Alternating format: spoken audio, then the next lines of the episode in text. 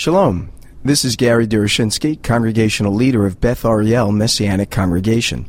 Thank you for downloading our message. We're delighted to make it available to you through the generous donations of our members and friends at Beth Ariel.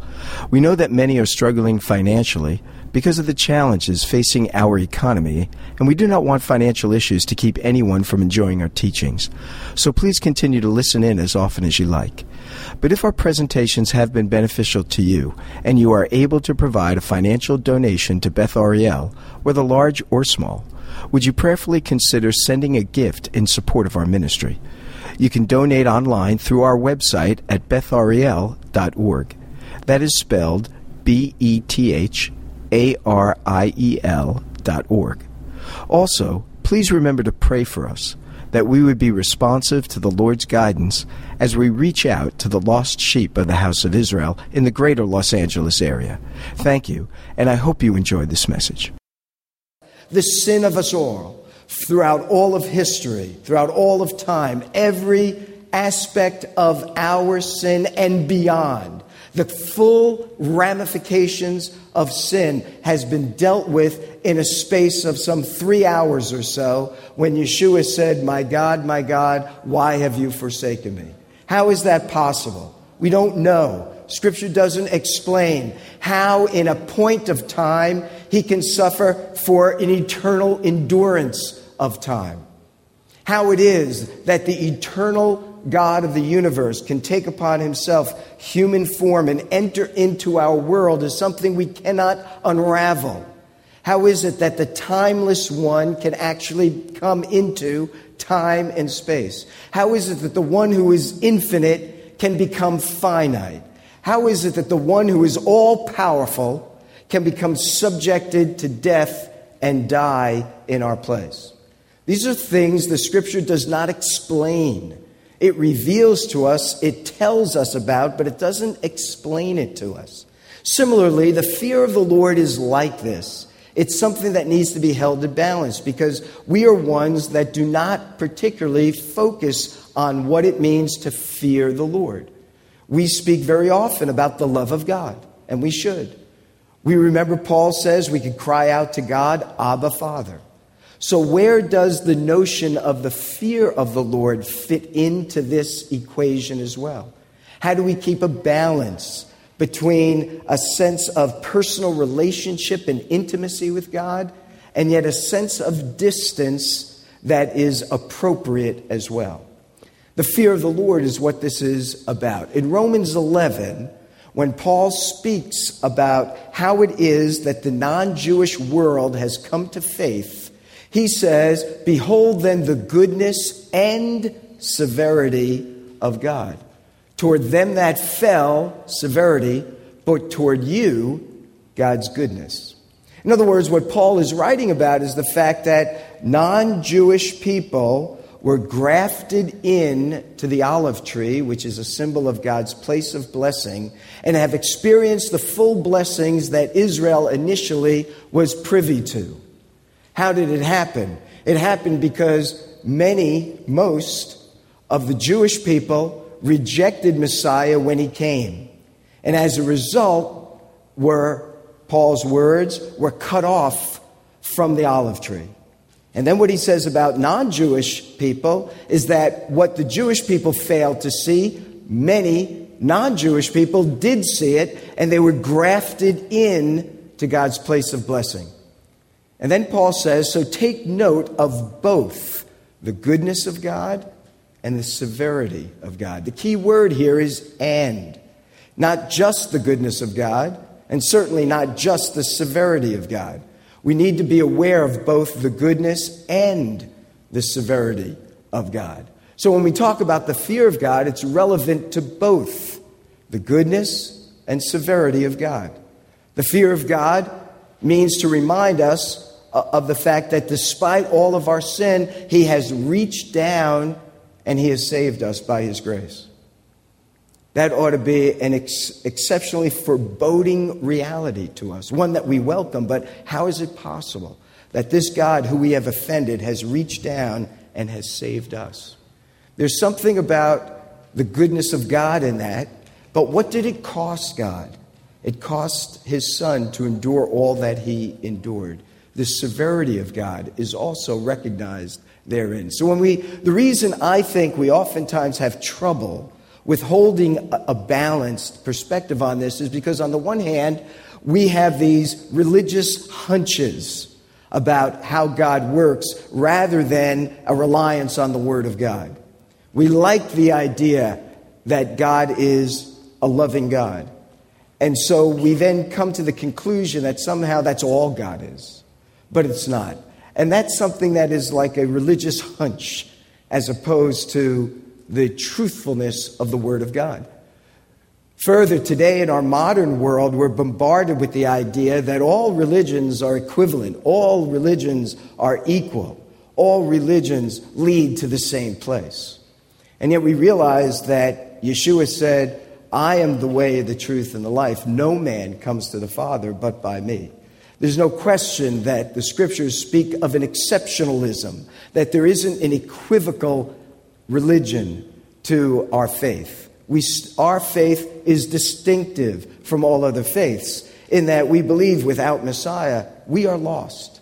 And we don't say that arrogantly or pridefully. We say it with great humility and with great thanksgiving that we are ones who have received the grace of God. Also, sometimes our own sin causes us not to think clearly about things. And so, therefore, we don't realize the true nature and character of God and simply, we're simply in the habit of separating God's goodness from his severity. So these are reasons why I think that sometimes we fail to recognize the both end. But here's some interesting facts about the fear of God. The word fear in the Hebrew scriptures, there are some 15 nouns and 10 different verbs that are translated in English with the same word fear. In the Greek, it's the word phobeo or phobos, where we get the word phobia from. And in the Septuagint, all the Hebrew words that are translated as fear in English are all translated with the Greek word phobos. And so, this idea of fear, and the word has to do with being shaken, the idea of being surprised, startled. That's how the word evolved being surprised, startled, shaken.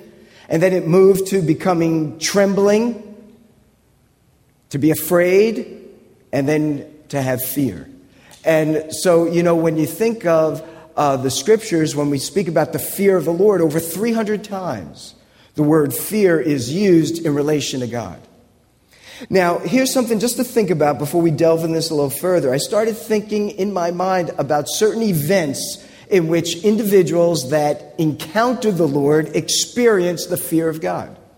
So, for example, you remember when the disciples were on the boat with Yeshua, and you remember when he came walking toward them, and they saw him as it were a ghost, and it said when they saw him, they were afraid with trembling.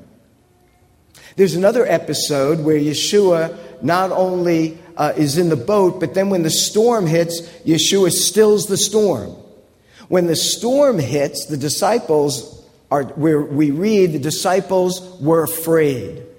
But when Yeshua stood up and calmed the storm, it said, then they were terrified of the one who was in the boat with them.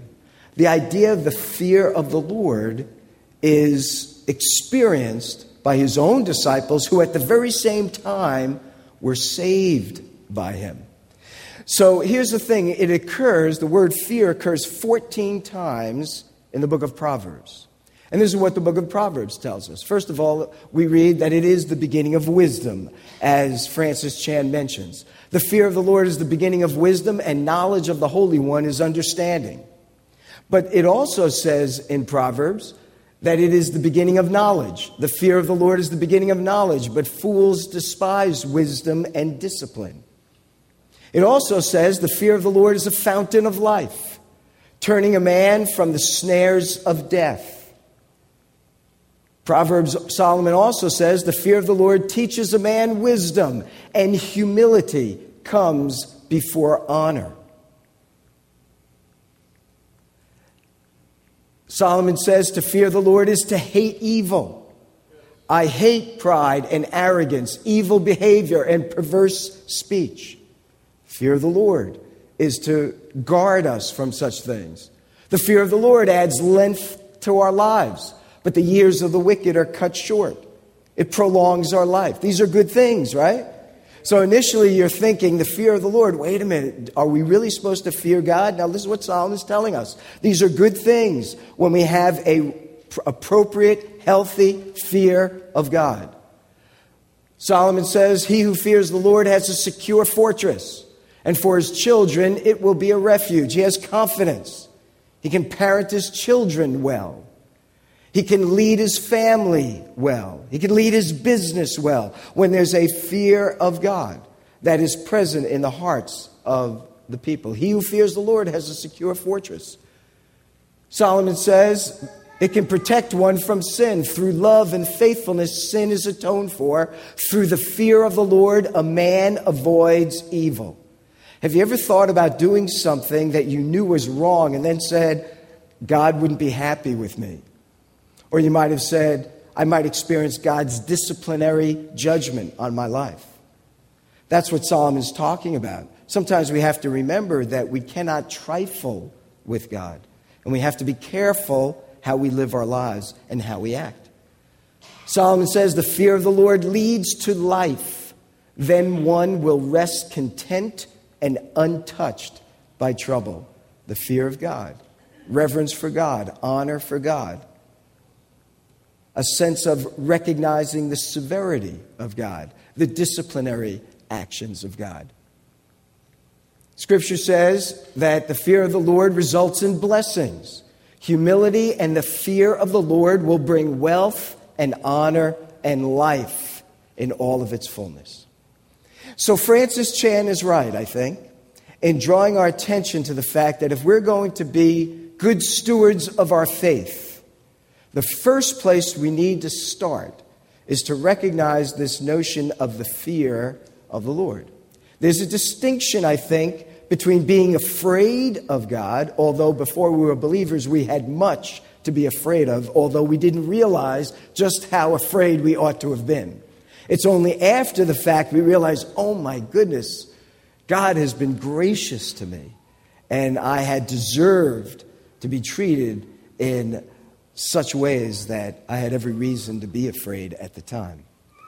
And this is really interesting because in Exodus chapter 20, this is a very fascinating passage to me. Moses said to the people, Do not be afraid. This is when he's receiving the law at Mount Sinai. Do not be afraid. But then he says, God has come to test you so that the fear of God will be with you to keep you from sinning. Isn't that strange?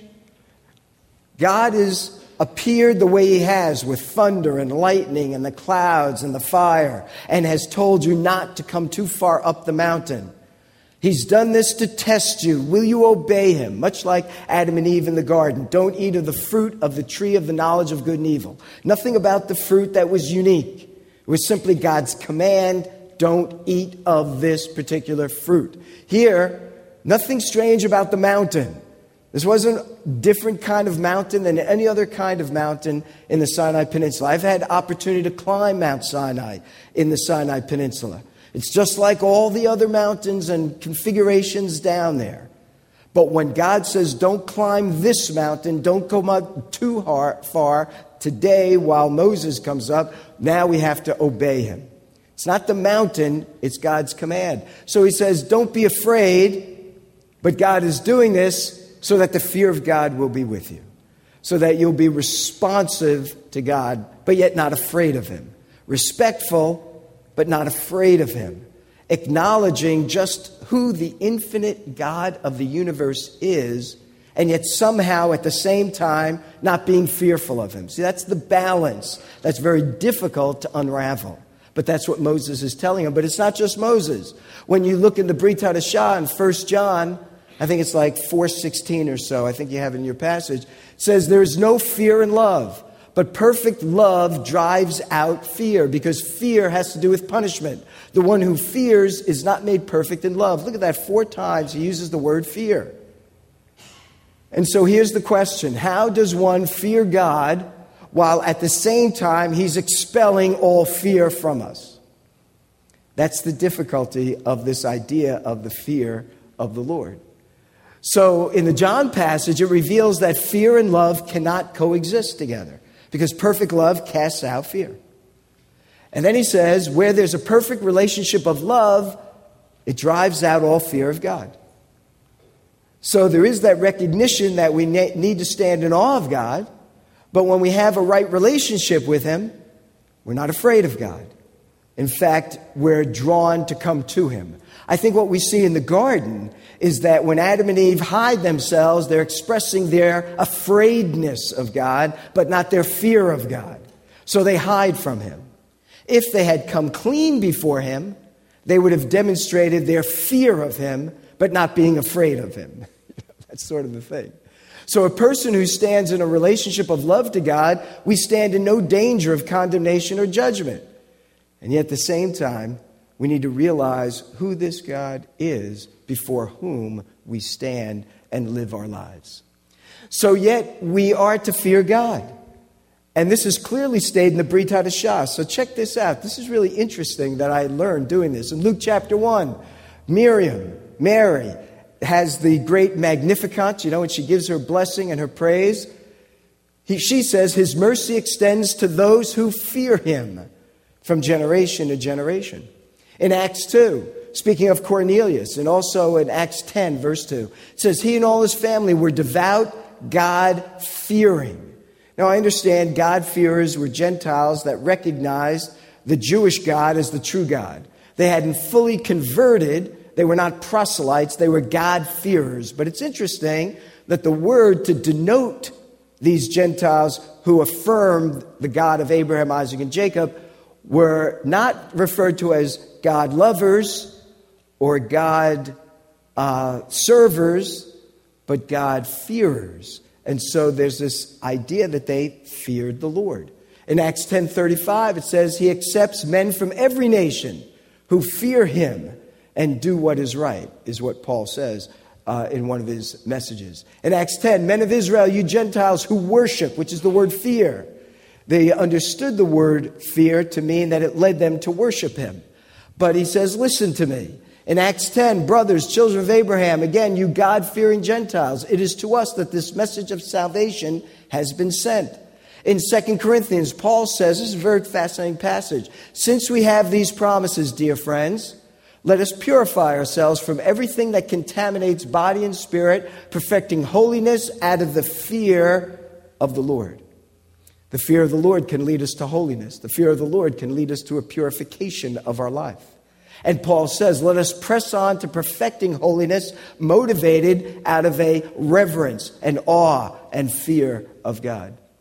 In Ephesians, he says, submit to one another out of fear of Messiah. The motivation by which we are to submit to one another, love one another, serve one another, is not simply because we're to consider others better than ourselves. Paul does say that in Philippians, but because we fear him. We respect him. And we think about the fact that he has accepted them as his children, as his brothers and sisters in the Lord. We are to do no less if we truly fear him. In Colossians, it says, Slaves, obey your earthly masters and everything. Do it not only when their eye is on you to win their favor, but with sincerity of heart and fear for the Lord. So the idea of working well for our employees, eh, for our employers, is to be motivated out of our respect, reverence, and love and honor to the Lord. First Peter says, Since you call on a Father who judges each man's work impartially, live your lives as strangers here in reverent fear. And Paul, speaking about t- to the Corinthians, he sent Titus to them. He said, And his, that's Titus, one of his fellow workers, his affection for you is all the greater when he remembers that you were all obedient, receiving him with fear and trembling. And there's interesting throwback to what we see happening among Israel this idea of fear and trembling before the Lord. We can do no less for Titus. He's a man of God, he's a servant of the Lord. I can't help when I think about this of a moment years ago when I first became a believer. I was like 17, 18 years old. And the fellow who had been instrumental in leading me to faith was like an associate pastor. He was about four years older than me, so he was in his early 20s. I was a late teenager. And it was his birthday. And they had just put up a uh, stand up pool behind the pastor's house, the parsonage, which was attached to the church that we were all fellowshipping in. So we got the bright idea it's, it's his birthday, let's get him and throw him in. So here we are gathering around him, and he's fighting us tooth and nail, and then, but we wouldn't resist, and we took him and we threw him in the pool.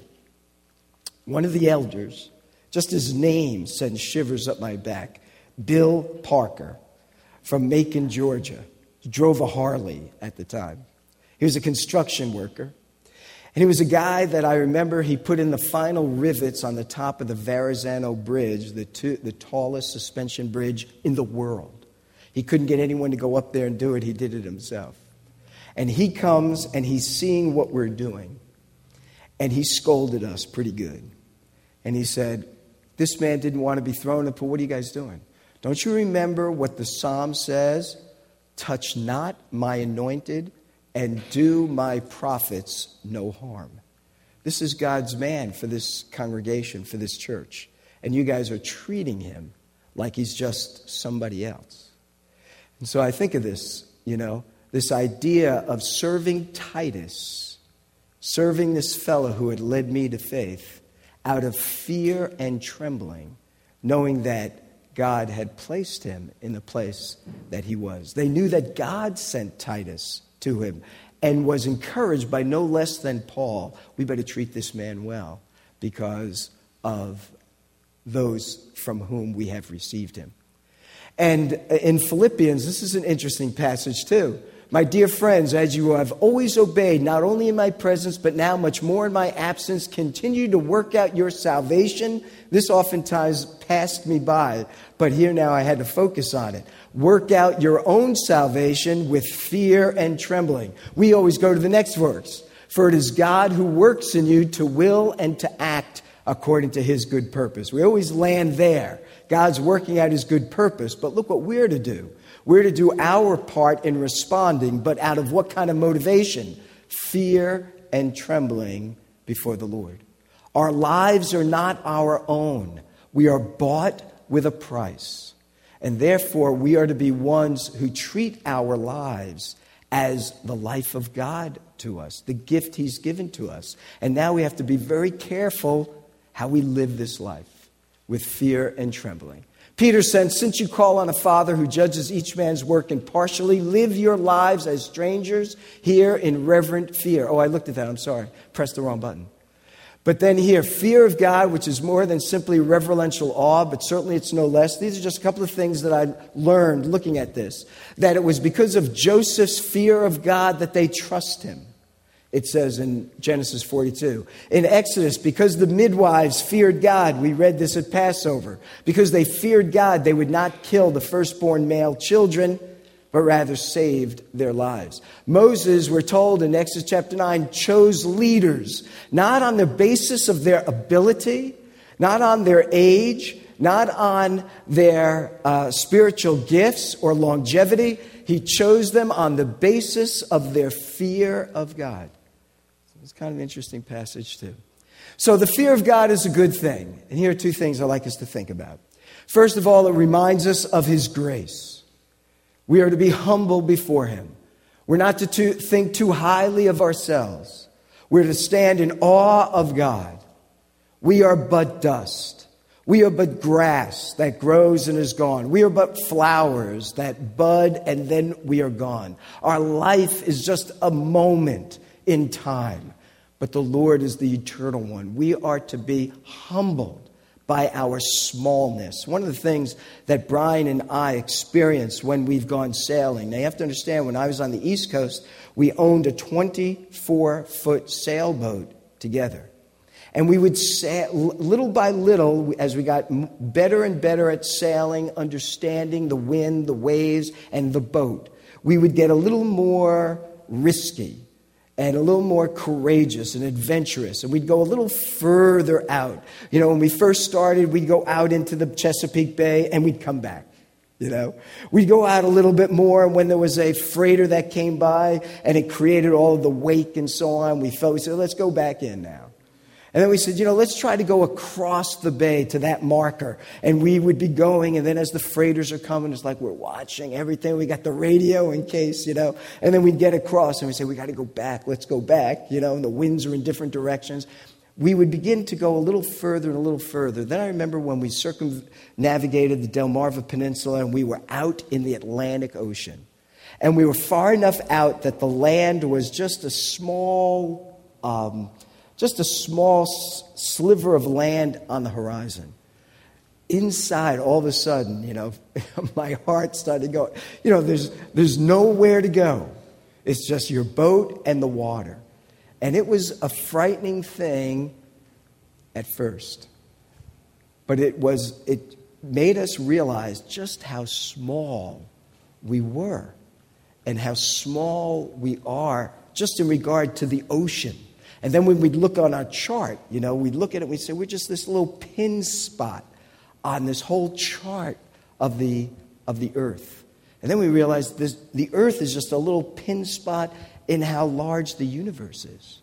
I mean, we're really small. And when we remember God's immensity, we realize that it's by His grace that we are whatever it is that we are and it will save us from caving into our own sinfulness. In fact, check out, put an asterisk next to Romans 3:18, where Paul talks about and he quotes from the Psalms how sinful the world is, both Jews and non-Jews, and he concludes with the phrase there is no fear of God before their eyes. That's the principal and primary sin of humanity. Everything else is a manifestation of it. Because we don't fear God, all the other things flow from that. So, how does fear of God, who is perfect love, take away our fear? I love this comment. I wrote it out for you because I wanted you to have it. But from an article in Christianity Today, William D. Eisenhower, he wrote this As I walk with the Lord, I discover that God poses an ominous threat to my ego, but not to me. He rescues me from my delusions so he may reveal the truth that sets me free. He casts me down only to lift me up again. He sits in judgment of my sin, but he forgives me nevertheless. Fear of the Lord is the beginning of wisdom, but love from the Lord is its completion. Isn't that kind of cool? Indeed, that is very true. He does sit in judgment. We will stand before him one day and give an account of our lives at the judgment seat of Messiah. But yet he forgives us. And yes, the fear of the Lord is the beginning of wisdom, but the love of the Lord brings that fear to completion, and we experience the forgiving grace and love of our God. So there are two sides of the fear of the Lord. One side has to do with awe, reverence, respect, obedience. The other side has to do with terror and anticipation of his judgment. And because of what Yeshua has done for us, we are delivered from the fear of judgment, and we are given the opportunity to stand in awe of him, to respect him, to honor him, and to obey him. So let's pray. While I'm praying, if the ushers can come forward. Father in heaven, we thank you for your word to us. We looked at just a lot of scripture because this week in our life groups, we'll be hearing from Francis Chan and his message on the fear of the Lord. I pray, Father, that we would have a healthy understanding of who you are and who we are in relation to you. We want to be a people, Lord, who honor you, who reverence you, who stand in awe of you, who obey you. We want to be motivated indeed out of love, but we also have to recognize the healthy distance we have from you as well. And so, Lord, may we live our lives in reverential fear before you.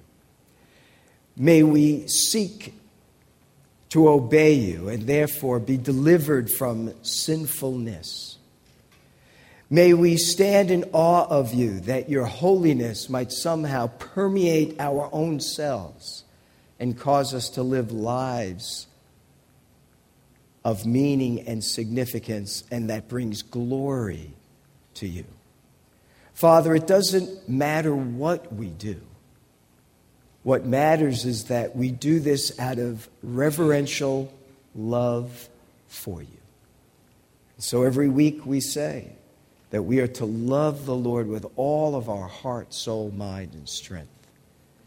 And while we need not cower in fear, we do need to have a healthy relationship with you that recognizes that we stand before you only because of your grace.